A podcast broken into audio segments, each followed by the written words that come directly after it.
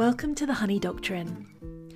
This is us, Lauren Bloxham and Charlotte Anderson Sumner, discussing the landscape of yoga, yoga philosophy, and what it means in the context of our busy modern lives. We're both experienced yoga teachers with a combined practice and teaching background of over 50 years. This combined wisdom is greater than its parts, and that's what we're here to share.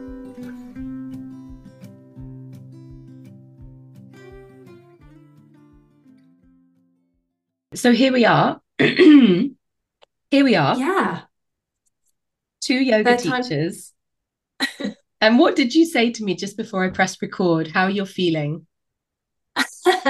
well, we're so furious, always furious. Furious. I'm here because I'm furious and I need an outlet for my fury. so we wanted to explain, or I thought we should explain why Lauren and I have ended up on a Wednesday, wet Wednesday morning, sitting on a Zoom talking. Yeah. And it's because yeah. we we felt compelled to it. Well, something something sort of magnetic has happened, hasn't it? And I I kind of think um you have a really lovely way of making your fury sound acceptable um, and relatable and mine wants to vent in in steam and and kind of volcanic eruption. And i think when i listen to your when i listen to your instagram post that's an interesting thing because Isn't it? Um, i'm re- i'm reading your instagram post but it's kind of that it's that sort of deeper landing of yeah i i think i'm in a different place. I'm in a different part of the country but i feel like we're maybe occupying similar sort of space. And in that respect experiencing similar kind of challenges frustrations yeah. um the whole remit of what it what it means to be oh, yoga teachers in the yoga business. Um yeah so i think i think we're here to sort of you know unpack that a little bit and yeah. um and uh hopefully hopefully yeah I, I make some sense of it all really I think so. And there are so many frustrations that come with being a yoga teacher. And we we neither of us teach in cities. Yeah. We we don't live in cities, we don't teach in cities, we teach in our local communities, which are quite small and intimate. Yeah. And full of people who have injuries and lives and yeah, we're not I I can say confidently, I'm not teaching a room of people in their early 20s who are all like super fit and healthy. No, I mean, and, I think. And doing every asana, yeah. you know. doing all the asana. Like no, they're on I've... Instagram. oh, there's just a sort of, yeah, one dimensional Instagram view of yoga because it's beautiful, because hyper mobile fit strong bodies can be quite attractive to look at um, and inspiring to watch. But the reality is something very different in a small community like yours and mine, um, uh, outside and away from a major city. Um, and I and I think from my perspective, I'm there's a much smaller pool of sort of financial affluence, the kind of middle class white woman who you know we see on the mat um, in lots of outlets. I know it's changing now, and I think more companies are sort of embracing the image of different bodies. But um, I think yoga here in the UK has that image, that middle class white woman image, like us, like us, like like both of us, exactly. And the reality yeah. of it in the in the class, you know, in the yoga class, is something very different something yeah. very very different um and aside from you know the pool of sort of financial wealth and, and i guess what that leads to is a um you know people doing yoga because they want to do some something to keep fit and healthy and they have the privilege of you know perhaps incorporating yoga into their their everyday routine. Um i think sort of being in this community that I'm in, where there is a lot of poverty actually, Mm-hmm. um, and a lot of ill health, um, and a small community, it it means that I'm dealing more with people actually in a sort of teaching more therapeutically um, across a, a broader spectrum, you know, from teenagers to people into their 80s, from people in wheelchairs to, um, you know, amputees. And it, yeah, it, it, it, uh, regular asana, yoga, the image of yoga, absolutely 100% wholly does not apply here. and it's so But, yeah. interesting, isn't it? Because I also, so I just th- I think of that sort of evolution of yoga through Instagram of like, I mean, I started out doing yoga in Holmes Place Gym in West London in a pair of old pajama bottoms because leggings as a commercial entity didn't exist. And I was working in fashion at the time. And I remember this like Balenciaga had done a collection where everyone was wearing sort of cargos and kitten heels. And it was so chic. And then there was this fashion editor from Elle, Claudia Navone, who wore the Balenciaga style sort of cargo pencil skirt with a pair of cut off tights and a kitten heel. And I thought it was so chic. And all I wanted was a pair of leggings. Sorry, this is a long way around of saying it. And I went to everywhere to try and find a pair of leggings. And there literally wasn't a pair of leggings for sale.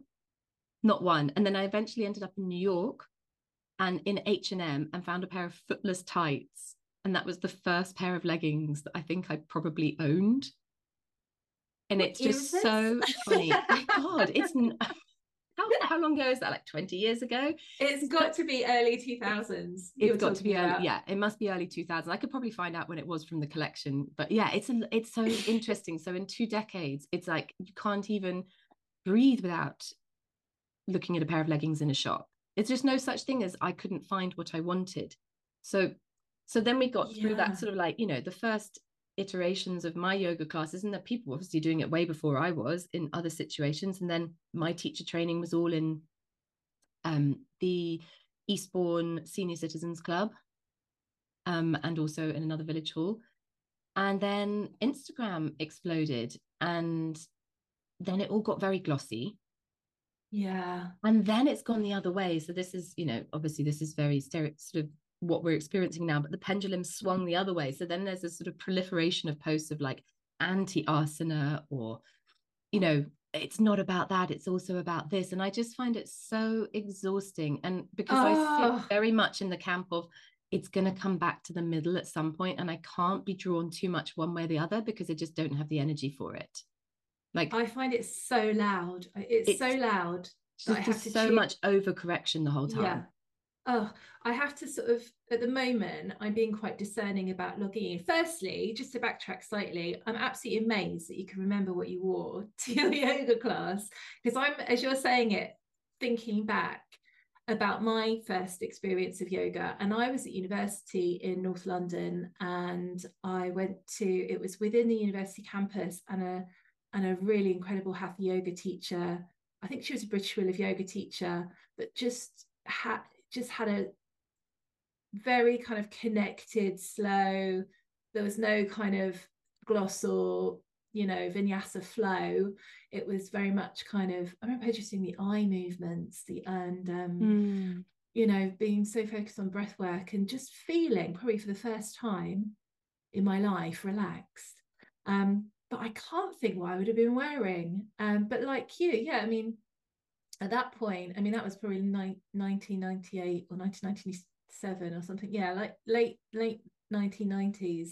Um, but there was no such thing as like yoga wear. I mean, I must have just worn a pair of tracksuit bottoms and a t-shirt or, or something like that. Yeah. Whether I had- my- yep. Whether I had a pair of black black leggings from Topshop or something that were like see through on the bum, probably if if if leggings had leggings. all leggings were see through on the bum, and and if we're honest, a lot of them still are. yeah, A lot of everybody's leggings are still see through on the bum. It's like Well, this is the privilege of being a teacher, is that you uh, is. or, or the downside. I mean, I don't know if I dare burst that bubble because people really think, and it's really funny. I used to have a real. I'm. I think I've quite sort of snobbish morals about my teaching and and high Uh-huh. values for myself and then i've let quite a lot of them go and one of the ones was i hated teaching in spaces with mirrors now i teach in tons of spaces with mirrors and i'm over it but Mm. one of the thing about teaching in spaces with mirrors is you realize how see-through your leggings are yes. and- well, because i like big pants this is revealing an awful lot and it's very fashion weighted i used to be a fashion editor um but i like big pants and they're comfortable and they're not always black or discreet colors and when i'm demoing i'm like oh yeah those leggings are actually quite see-through yeah, you've got Never to be careful mind. that, haven't you?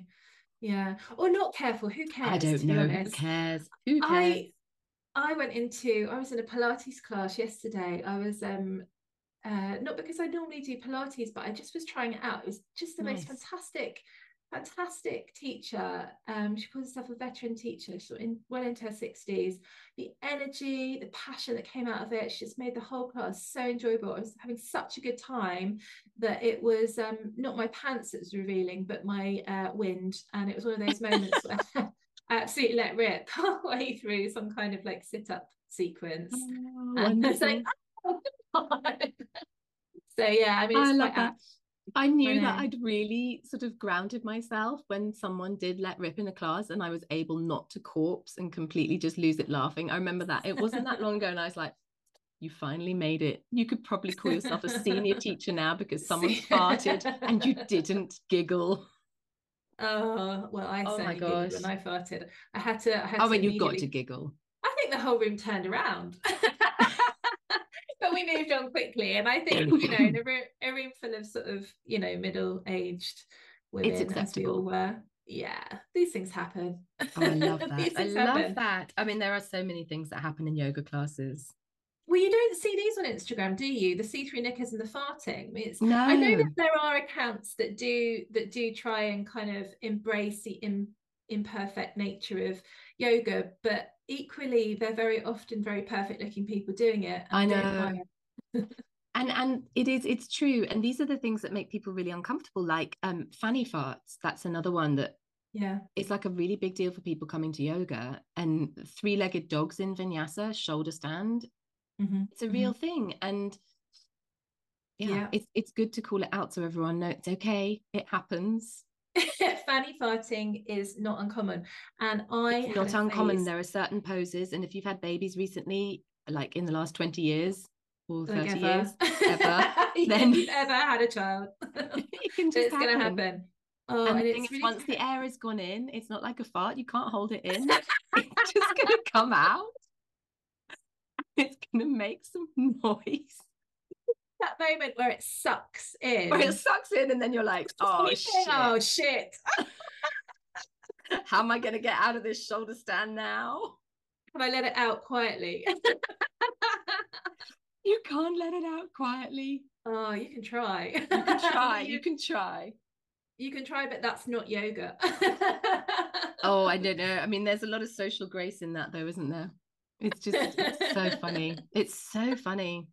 Oh dear, it's mortifying when it happens to you, and it's still mortifying. I mean, it's less mortifying, I think, now than it was maybe 20 years ago. It's still ago. pretty but, mortifying, though, isn't it? but I don't want to be the one to do it. I really don't, to be honest. No, I mean, if we Um, could cancel fanny farts, we would, right? yes.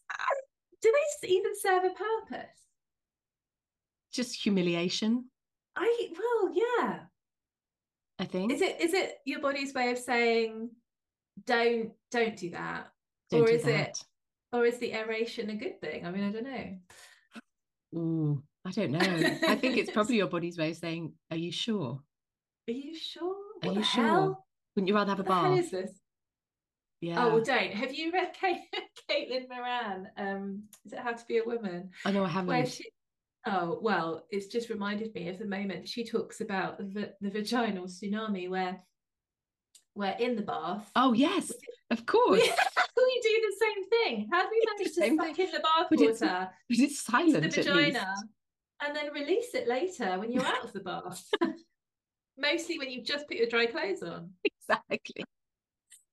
Yeah, if you're really um in your right mind, you would stand on the bath mat for a little while and you know make sure Yeah. it's not there any longer before you leave the bathroom and Let go about your vagina day. tsunami pass and then move on. Vagina tsunami. Love that. I know. well, it's interesting because I, I wonder if people say this to you. People say to me, "Oh, you must have a really strong pelvic floor being a yoga teacher." They actually don't. I've heard this. Have you had that? Oh, really? People no, I have said it to haven't. me. And I have to be really honest and say, well, I do try, but not really. I mean, I this in as much as the same things happen to me, despite the amount of yoga I do, has happened to everybody. Like, you know, having a bit of pee when I sneeze and vaginal Yeah. tsunamis and fanny farts. And I think, well, you know, I'm pretty conscious and teach pregnancy yoga, and so inevitably teach Mm. quite a lot of pelvic floor exercises. Um, But it doesn't make any difference. well, it- just when it comes to like the, you know, the everyday moments, extreme moments of sneezing. Yeah. I'm no, I'm not I- I'm not sneezing in a wide leg forward fold no that or or or just standing very much or trampolining. yeah. No. I had two babies. They were very big. That that's just not happening. no. Yeah, Yeah. so Congratulations if your yoga fixed that, but my yoga didn't do much for my um stitches and repair work. So yeah. No, I mean, and and again, this is this is the kind of, I mean, we're talking about sort of really normal functions of a female body, you know, post post children. This is just Yeah. sort of standard stuff, isn't it? Totally it's- standard and it's also really important. Sorry, interrupting. Yeah, It- no, it's standard standard stuff to the average healthy body, um, in the average yoga class. And you know, whether you're in the centre of London or you're in uh yeah, like you know, where I am, as far about as far west in Cornwall as you can get, or anywhere else, like those things follow. We we're all our bodies will do be doing those things. Um, whether you're wearing Lululemon or you know your pajama bottoms Totally. shit happens um and bodies are bodies and and that's just one of the kind of normal things isn't it but there's um there's there's something much more that we kind of touched on when we started you know in communities where not everybody in the class is sort of a healthy well um average body Absolutely. and and yoga and possibly this is because the conversation about yoga is is predominantly around asana, but yoga can't fix everything. You know, if you've had babies and you've had tears and you've been stitched up, doesn't matter how much yoga you're going to do, it's not going to physically repair your perineum. no Like, That's just not possible. But that's also, you know, seeing yoga in a very sort of myopic viewpoint, whereas it's really not about all of that. There's so much more to it. Um, and I do think so sometimes it's oversold as a cure-all. It's brilliant and it will support our systems, it supports our bodies, and it supports us to age well and to live in our lives and all of these things. But it I doesn't it doesn't prevent things from from being there. It just gives us a sense of acceptance of them. And sometimes stuff improves. Um yeah but it's not a panacea. It's not like is it panacea or panacea? Um, uh, I don't know. Huh. It's a it's a very long word, not one I use often. That's one I use when I write, and I don't know how many times I've actually said it out loud. Do you ever do that? And you're like, my gosh, I've I've written that word so many times, and now I've come to say it. I'm not quite sure I'm pronouncing it correctly. I never know. I never know. I for somebody who writes regularly for a magazine, I have absolutely dreadful grammar, and I so, rely so heavily on um, auto corrections. But actually, more than that, the um, voice reading back. How uh, when you Oh. when you write, uh, Word will read it back to you out loud, and so Oh, I really? really rely. Yeah, I rely so heavily on hearing the flow of a sentence to understand where to put my grammar in. That's With- so I- cool. In terms of um, actual knowledge, yeah, very little. I don't like. I theoretically, I I, I couldn't explain. Well, we'll just leave that one floating in the ether as an I'm not sure. Yeah. Yes, exactly. Because I don't know on a postcard. Yes, please. Yeah. Um, but yeah it is it is beautiful to see the diversity of people reflected in the community and how yoga helps them i mean i teach yeah some classes which are quite gentle i teach ones that are much stronger i've just started teaching a hot class which is a whole new thing for me because i also used to be really snobby about not wanting to teach hot yoga and now i'm teaching hot yoga um, and it's actually really fun because my house is very cold so it's nice to know that i've got 75 minutes a week where i'm not going to feel cold. Um, but you know some it's just people have very different capacities and the one thing i would say across all of the bodies that i see is that bar none people are there to in some way improve on themselves. And i actually think that sort of betterment is one of the most beautiful parts of our yoga practice and i realize it's sort of that ties in a little bit with goal setting. And maybe people think that's not very yoga. I think it's very yoga. And when you read a lot of the philosophy texts they do come with huge amounts of lists of all of the attainments that we might get from our practices. And without sort of putting arbitrary um, labels on what those attainments might be generally people find their yoga practice betters their life and themselves and they leave feeling better. And in their body yeah. maybe they achieved something they didn't think they could maybe they sat for longer than they thought they could. Maybe some of the philosophy dropped and it helped them to understand a little bit of something that's going on in their lives. It's all of that. It's really interesting. Yeah and you said a moment ago that yeah so yoga's not not the um panacea. It's not the cure all. And i think that's and and i'm going to just backtrack to being furious because um yes, I agree with you. No, it's not cure all, and I think that there are yeah certain certain voices that might that might be kind of marketing it that way. Mm. Um, but also on the opposite end of the scale, and something that I'm quite furious about is the massive dilution of yoga in in the yoga industry, and I've seen that through um, now, I want to be careful about how I word this because I've experienced lots of very enjoyable classes, um, which are kind of sold as yoga classes.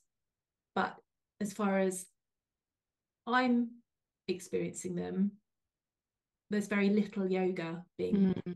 being shared in as much as it's a movement class and it feels like a movement class for people who don't want to move very much um in that it's kind of gentle and we lay down at the end. But outside of that, I'm furious. And I've sort of chatted to teachers who have who deliver these kind of classes. And it seems to be that big organizations, whether it's a big fitness studio, gym, a big sort of hotel, things like that, they hire fitness professionals who can kind of do it all. Mm-hmm. And they slot their yoga in as a well, it's not Pilates and it's not a high impact cardio class. So it's sort of the class you come to to stretch. Yeah. And they call it yoga. Um, and I think it does yoga itself and also dedicated yoga teachers a huge disservice. And it makes mm-hmm. me furious because actually, then the experience is something a little bit vague and not very much at all. Um, so unless you're delivering, you know, for me, I kind of think unless you are delivering on some yoga philosophy or you are actively um, guiding a somatic felt experience um, through body, breath, and mind, then what is it that you're yeah. doing? I completely um, concur. And so I'm running a teacher training in January, and someone had reached out to me and said, Oh, my friend's really interested in doing that teacher training and then I bumped into them and they they said, "Oh no, he doesn't want to do it anymore because it's taking six months, and he wants to just do it in another in a month because he just needs another income stream." And I was right. like, "That's really not the person I would want on my training. Someone who just needs another income stream because it's not denying that yoga can be an income stream, but if that's your sole purpose for doing it, that you want to go and do a training in a month just to add another string to your bow, then you're not the teacher. I mean, come to me and I will." You know will really enjoy working with you but if that would I would question the motives of people doing that. And then yeah, I mean I mean, yeah, I think so, that so think, it is, but I feel like that's very common. Um, I'm finding that it's more and more common actually, and that's why I'm so furious. because I think, I think it, it's yeah really it's really hard enough to make a living. In fact, I'm not sure I know anybody outside of London who's making a living as a yoga teacher unless they are delivering teacher training or Treats. running well yeah. i mean but but multiple retreats. Multiple retreats. yeah probably at least four retreats a year to to have a yeah. you know good underpinning of an income. Um but then you've got to be delivering probably nine ten yoga classes scheduled classes a week plus you know yeah. potential privates in addition working your workshops, weekends all to deliver stuff. workshops and day yeah. retreats yeah so and and if you are doing that then you you know a, as a sole yoga teacher then you're still not making you, you might bucks. be making a living you might be making a living wage but you're certainly not you know making huge money and if you are also please tell me wow because 10 years in and i'm two questions like, how? how do we pronounce panacea panacea and could you tell us if you're making like six figures plus as a yoga teacher Oh man, six figures plus. I'd like to know anyone that's making more than like 30 grand a year. No, I think probably if you're eh, it, delivering teach training, then that's possible. But but but certainly where I live, you know, I'd like to be making I'd like to be making a living wage, you know, in all seriousness, just from yoga. And I and I and I don't is the reality. Yeah, and it's a lot of people who are teachers are the second earners for their family and they're the yeah. primary child carers. Mm-hmm that's certainly um, how I've how I've kind of come to be in the position I'm in. And now I'm so entrenched in it, it's really hard to kind of step away mm. uh, and, and, and say, okay, now now my children are sort of in secondary school. Similar age, and so we have more time in theory. yeah. Yeah. How do I go get a proper job now? Or you know, or how do I make my yoga business work? And yeah. I'm I'm so committed and and and and so love delivering yoga classes. You know that doesn't change. That doesn't kind of go away. The moment I'm teaching, I'm in my element. There's yeah. no question. But the in between bits are much harder. And the thing that I've always taken comfort from is that the more you're doing it, like no one can take away from you how long you've been a yoga teacher and how long you've been a student of yoga. So when we did our trainings, when I did my training, there were hardly any people teaching yoga. You know, it was very yeah. unusual. It was still a bit like, oh, yoga, yoga teacher. Ooh. Now it's like, oh, yoga teacher, yeah. Everyone's but a yoga teacher. You can't, you know, everyone's a yoga teacher, but no matter how many more yoga teachers there are, it doesn't make any one of them less you or, you know, subtract from your experience. And in fact, actually, what happens is every day you get more experienced and you've been practicing longer. So in that way, it's a win-win. Yeah. Because every little minute of your life is going into this beautiful experience of you as someone who's on this journey. And no matter, you know, 5,000 yoga teachers later coming up on, you know, month long 200 hour teacher trainings that they did through Facebook for $25, it's not going to make any difference to that because I think this is an industry, or hopefully, this is an industry where experience and age and wisdom is actually worth something. Well, I think it ought to be. it, like maybe I'm being too yes. I think I think I it think is. It, I think it ought to be. Well, I maybe think it should it be probably, more. Well, I think it says a lot about your sense of value. You know, your internal sense of value, and I think that sounds very healthy. And if I eh, disentangle myself completely from the industry and from social media, then it stands alone as then I can kind of feel myself as yeah my my delivery of yoga at this point in my life my classes are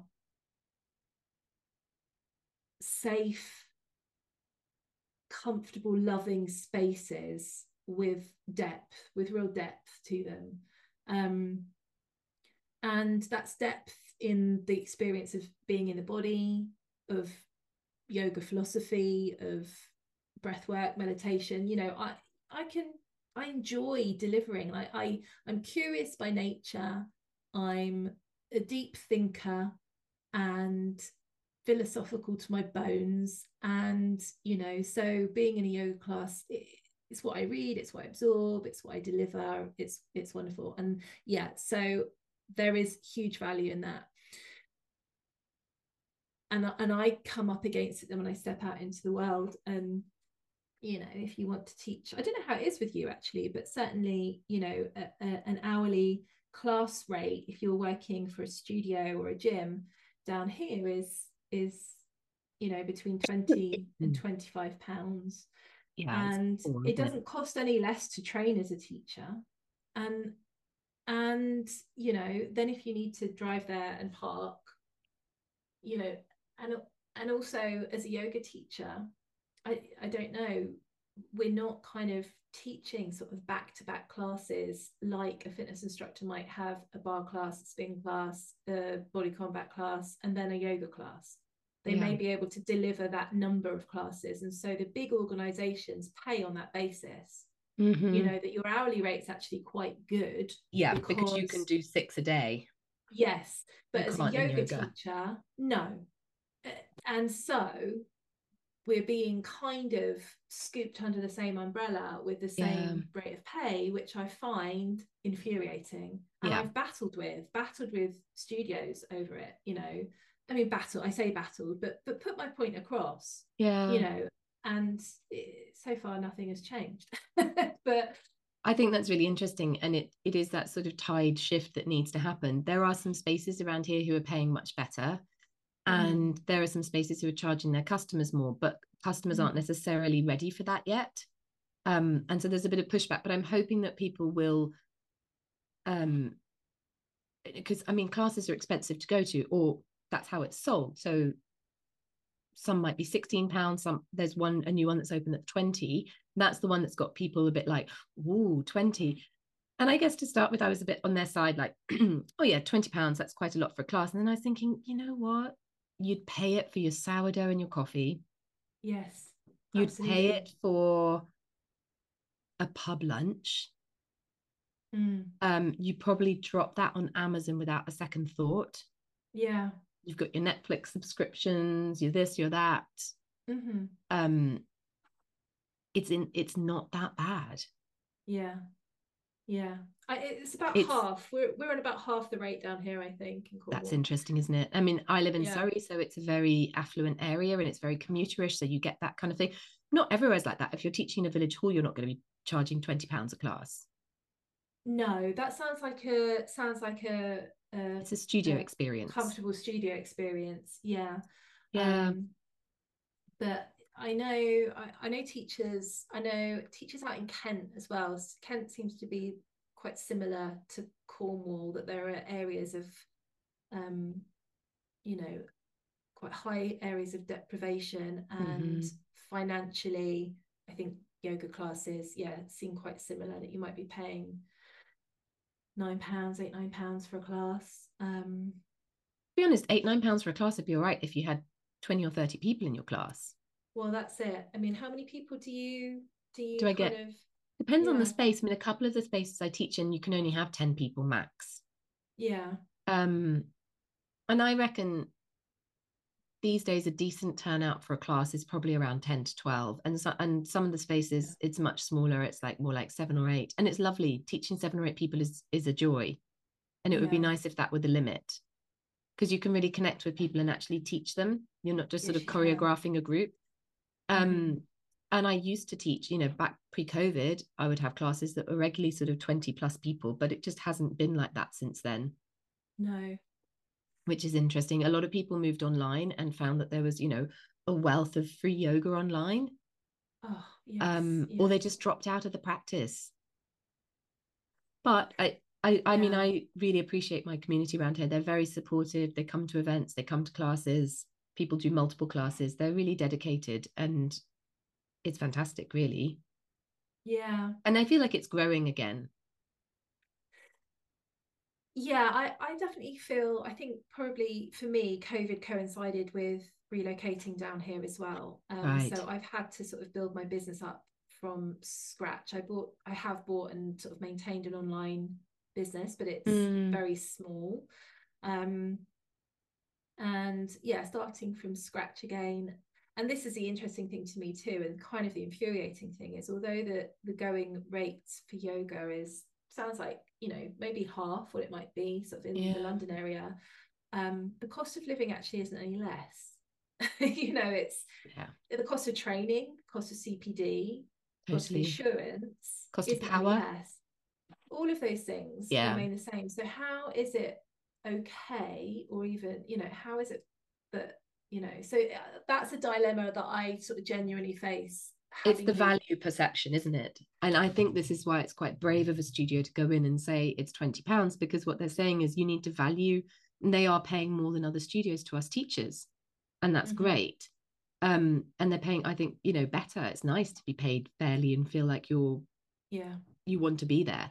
Um, but that gets reflected across the board. And so it's just sort of up to our students to sort of step up to that and be like okay i'm going yeah. to value my yoga higher in my monthly outgoings um, yeah and having and the number a... of people that do value it you know that's the thing it's it's not having one you know if you're kind of when i think about you know osteopaths or um, other people that are working with bodies physios mm-hmm. and they're perhaps working with one client at a time you know as a yoga teacher we've got to find you know for every class you know five six up to 10 12 people every yeah. time we deliver a class eh, that that want it need it and value it yeah so it, it is quite a it feels sometimes like it's a it's a, it can be a slog you know it can be i agree really the hustle gig. Yeah, oh, I think you're right. and, and you're fighting bits. And this is coming back to the industry again. You're sort of fighting two different PR paradigms that are out there. One is which is that yoga is this glossy, like you say, white middle class woman mm. in Lululemons, tons of money, blah blah blah. And then the other is yoga is free. It's spiritual, oh. ergo it's free. Ergo yeah. you shouldn't have to pay for it, or you know we we shouldn't be transacting at all because it's yoga and it's spiritual so that would be demeaning and blah blah blah so you've got these two sort of opposing things and in the middle of that there are some huge businesses making billions and billions of pounds out of yoga Absolutely. and then and there's i think this is where we sort of aligned right at the start as well like when we were chatting through instagram it's like so those industries have no qualms about monetizing this this beautiful ancient practice. And then there's sort of the middle ground. And then there's us, little us, who seem mm-hmm. to be mm-hmm. caught in the trap of just about making do, just about managing, because we, yeah. you know, we sort of fall into the trap, you know, we we're in that end of the PR scale of like, wouldn't you like to do things for free? Um, and then it's sort of like, no, not really. I mean, I remember back in the day when Lululemon first opened in Guildford, near where I well, where I was living at the time, and then they wanted to invite all the teachers to come and teach there. And they're like, we'll give you free leggings for teaching here. And I thought, oh, that's nice. And bearing in mind, I used to work in magazines and I got given a lot of free stuff in my life. And um, and so I did it once or twice. And then I sort of got a bit of an itch about it. And I was like, I'm actually not comfortable with this anymore because I think what you're doing is really um, unethical. Yeah. Because you've created a free space above your shop as it was at the time where you're inviting teachers in and you're not paying them and then you're inviting students in and you're not asking them for any money mm-hmm. and yet you're selling a product so you're making money out of this and then you're giving people a product and sort of saying here you go here's a nice gift as it were or you get a free pair of leggings which cost them next to nothing. They don't cost them 88 pounds to make. They cost you 88 pounds to buy. But they're creating an energy around yoga which is that yoga is free. But buy yeah. our stuff. And i feel that that's very very damaging. And so i stopped yeah. doing anything with them because i was like i just don't think i can get behind this. I do understand how the free stuff exchange thing works and i'm kind of comfortable about it. I was when i was in magazines.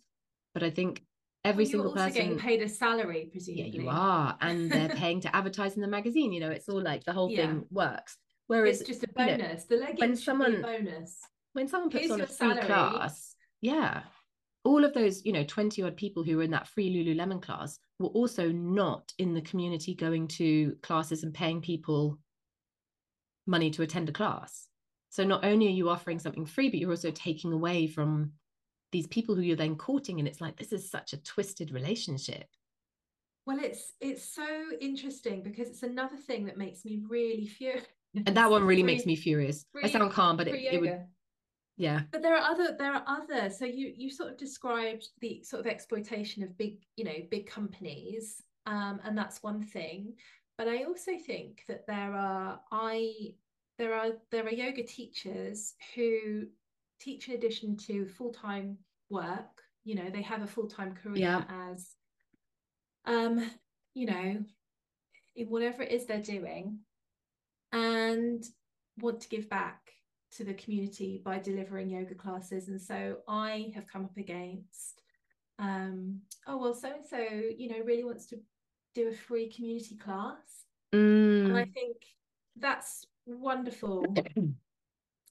um, but also it it makes I I have strong feelings. I think, oh God, no, I'm I'm not a lawyer or a, um, you know, I don't have a sort of 30 to 50 grand salary mm-hmm. underneath mm-hmm. me that means that I can kind of just really enjoy um, delivering my, you know, my occasional free community class. well, you don't have a PR budget. It's this idea of a PR budget, isn't it? That oh. you would have some ah. kind of budget in your your self-employed world that you would put mm. aside. Well, I'm going to put aside you know, £3,000 this year to do PR for myself and I'll mm. make up mm. leaflets and I'll run free classes and I'll hire spaces. Like that just doesn't exist when you're a freelance yoga teacher. No, and this but is there the is this thing. culture of free. It's there is yeah. this culture of free, and I really do struggle in the space that I'm in, which is currently, you know, on full capacity as a yoga teacher, sort of two retreats, workshops, mm. um, nine weekly classes. Um, and in addition, um, yeah, the writing work I do for OM Magazine and um, and other social media work that I pick up for, you know, local small businesses to make extra money as and when I can. Um, you know, it's a really difficult place to be in because I kind of think well, in order to give free, I have to not be a yoga teacher anymore. I have to go and get, you know, a full time employed job to to allow me to do that. Mm. Yet, giving myself, I, I, mean, I just can't even imagine with with a family. It, it would t- entirely change our sort of family dynamic, and also I think I just have no headspace. I can't even yeah. imagine being able to deliver the kind of yoga class that I deliver and also hold down full-time employment i just mm-hmm. i i would be frayed i'd be fried yeah. i think so how do i how do i negotiate that and how do i whilst on one hand feel like oh what a wonderful thing that you're doing i also feel like no please don't do that and that's where we can sort of also sort of get ourselves in that trap of if i'm actually enjoying this is it is it good enough should I be mm. enjoying my job? Like, isn't that wrong? And if I'm enjoying it, then maybe I shouldn't be charging for it. Mm-hmm. Um, sometimes I think that. So I've been doing a few more retreats and things like that lately, and events, and um, because I've done the same venue a few times, it starts to get easier. And then I fall into the trap of, why, why aren't I stressed about this? Yeah. Like, why am I in? This is it. Hold on. This is enjoyable. I must have forgotten something yeah why aren't i yeah. like losing my shit right now but it's like oh no this is actually okay you don't have to live like that where it has to be awful you can enjoy yeah. it you can be good enough at it that it doesn't have to feel like you know giving birth each time it doesn't mean you haven't put enough into it yeah. it's just that it's okay this is you know you just this is the right this is okay. And you know how many aspirational inspirational quotes tell you that um you know you know you're doing your soul's work when it like when you do or do when you do what you love you'll never do another day's work in your life? Oh yeah i mean that's bollocks as well right? And then my least favorite meme i saw recently which is like the the sign the sign of success is a calm nervous system. And i was like oh fuck that.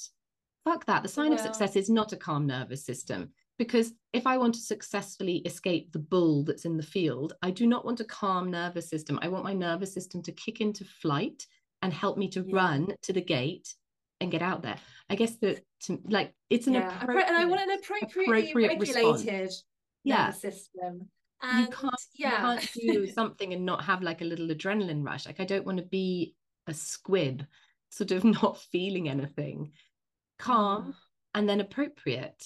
Calm, calm and appropriate. Calm and appropriate. Knowing what calm feels like. The buzz, and then coming back to calm when calm is appropriate. It's just when it's dysregulated, yeah. we know that's awful and we feel overly stressed about things we shouldn't get stressed about and all that kind of stuff. But mm. again, I guess that just annoys me because it's that stupid Instagram reductive thing where one sentence gets picked up and bandied around. And I just think it's too yeah. simple. Life isn't that simple. There's nuance, don't you know?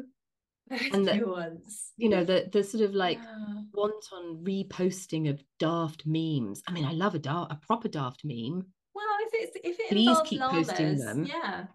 Sarcasm, darkness, humor, post all that stuff. I just I just can't deal with worthiness and you know well there's an element of you know what you described as sort of truth in and and what i feel is absolutely kind of i love what i do i wouldn't keep doing it i wouldn't have such a sort of frustration around it if i didn't love it so that's mm. a really good thing yeah i agree um, and the delivery of a yoga class is literally second nature. Mm-hmm. Or is it first nature? I don't even know. Maybe it's but first nature. It feels quite healing, doesn't it? Teaching. Like sometimes if I'm a bit frazzled, yeah. I'm like, oh, I can't. I just wish I didn't have to teach tonight because I'm tired. I could just sit on the sofa, blah blah blah. But actually, I always feel better when I teach. I've never. I completely agree. One hundred percent agree with that. There's never been a time and it's been hard in the thick of winter and driving yep, rain, absolutely. getting out to a class. In the same way that you know class numbers start to drop off towards Christmas because everyone's frayed, frazzled, tired, yeah. it's cold outside, and think, oh no, I'd rather so- sit on the sofa. You know, and sometimes I think, well, if I wasn't getting paid, I probably would stay on the sofa. So I really admire the people that totally, you know, and are so grateful for the people that do have that commitment to, to the yoga class and, and do keep coming. But um, but yeah, it's um, I've lost my train of thread. There we go. my train of thread. There's a, there's, there's, is that even a statement? I know. Trail of thought. Charlie, I'm just gonna just gonna oh, let you it. know that I spent last week walking the West Highland Way with a friend of mine. And so it, essentially, we did 96 miles on, over eight days. Amazing. And so it's like a half marathon a day for eight days. And um, yeah and i still am feeling and and we both had colds when we did it and i'm still feeling like thinking is not quite you know working in the way that it did. It's quite a nice feeling actually yes. inside me um, which is sort of totally attuned to sort of like the pace of walking and the landscape around me oh, I isn't love that. so conducive to um, thinking a train of thread. a train of threads. oh, I do love a mix-up metaphor.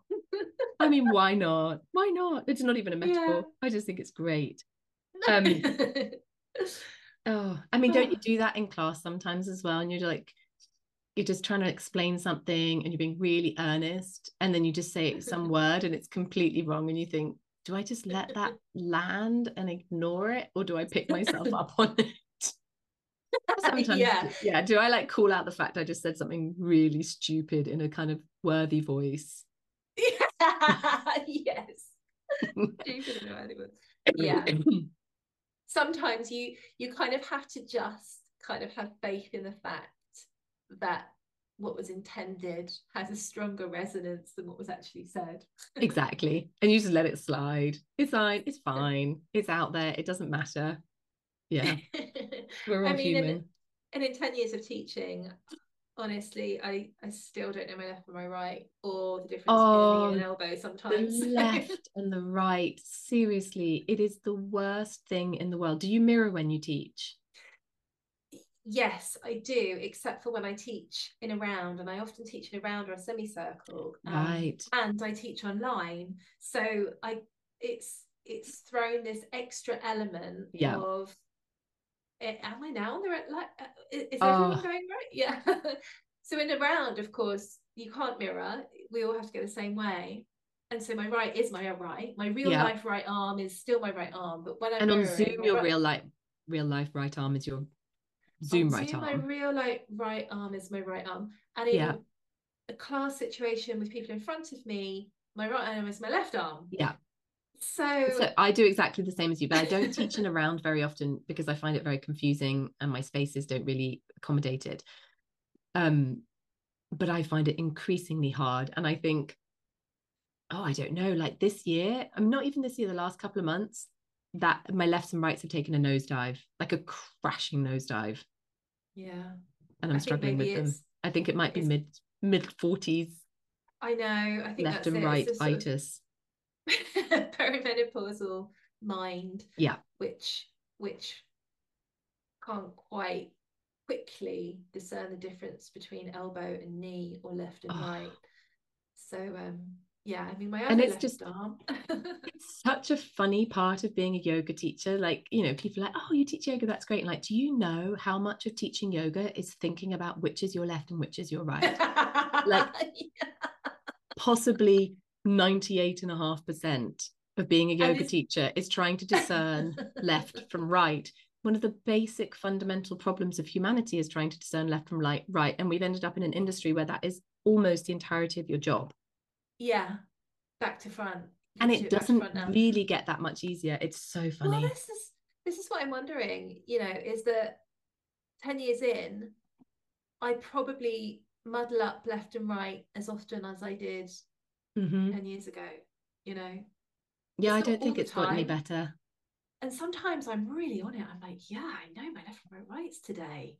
You know, this is like really working for me. And then Yeah, and then you're like, I'm going to teach know. eagle pose. Yeah.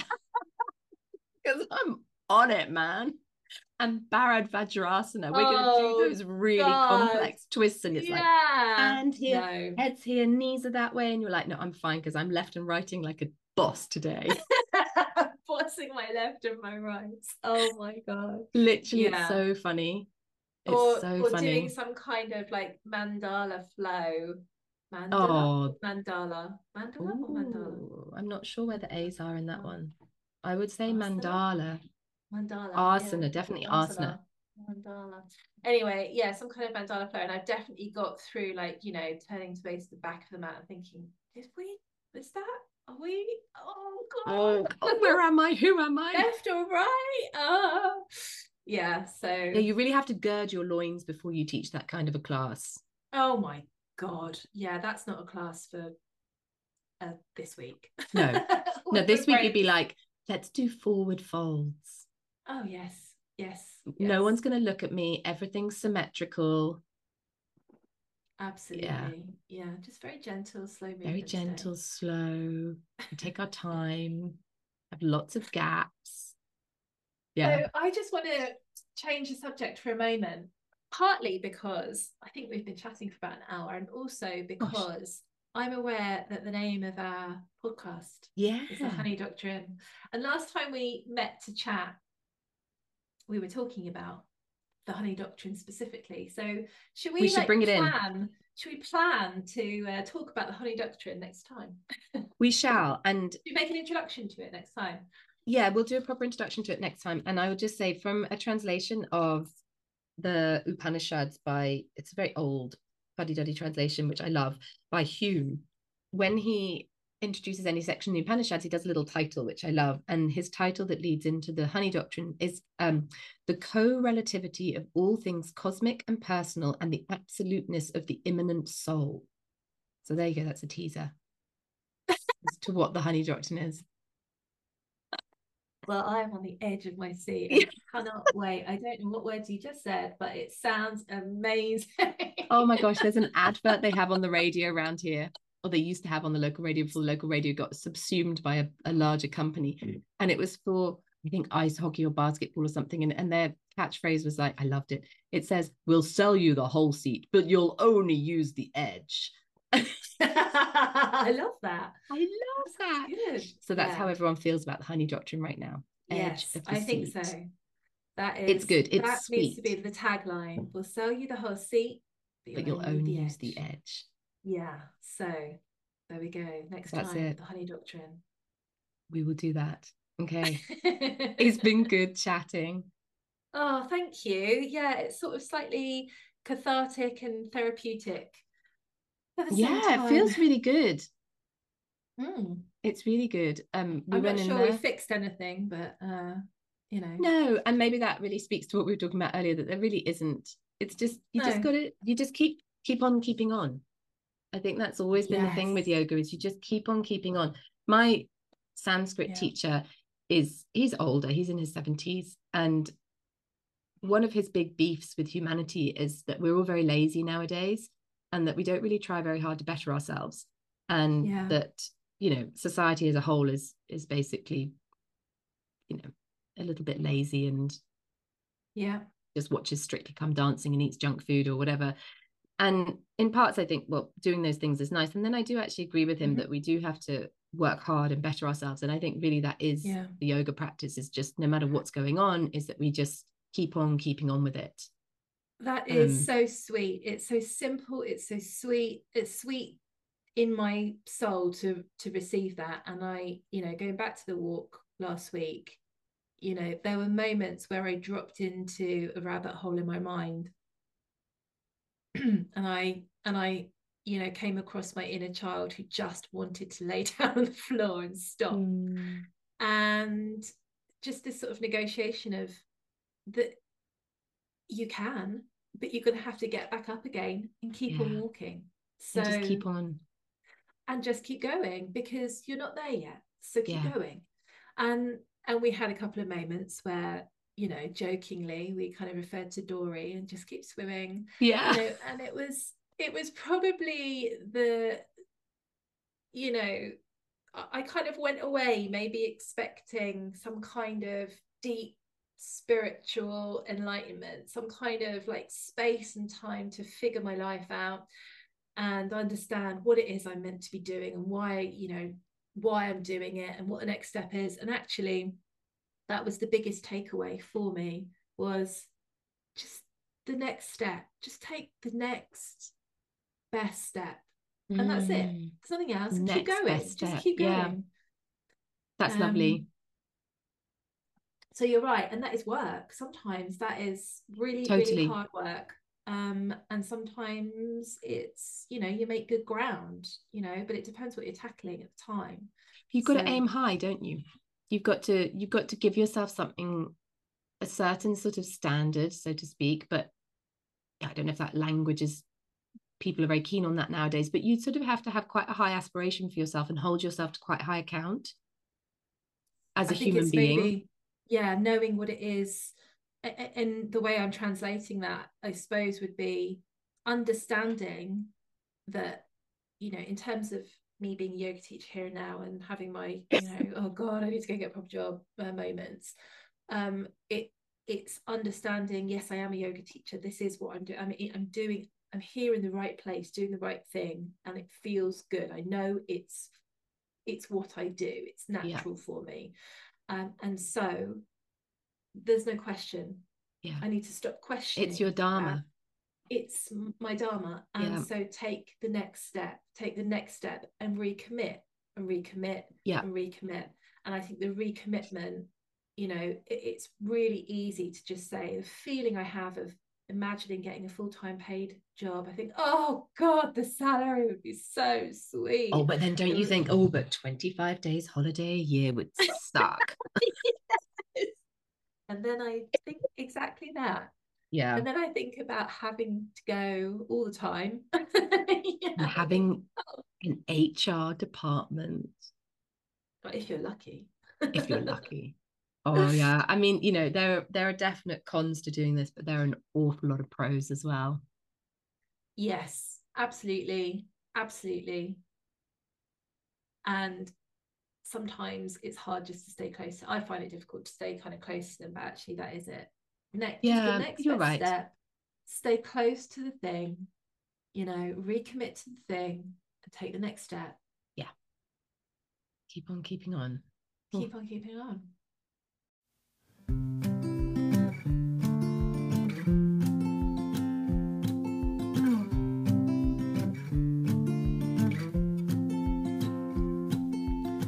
Thank you for listening. We hope you've enjoyed this episode. And if you have, please leave us a five star rating, subscribe, and share our podcast.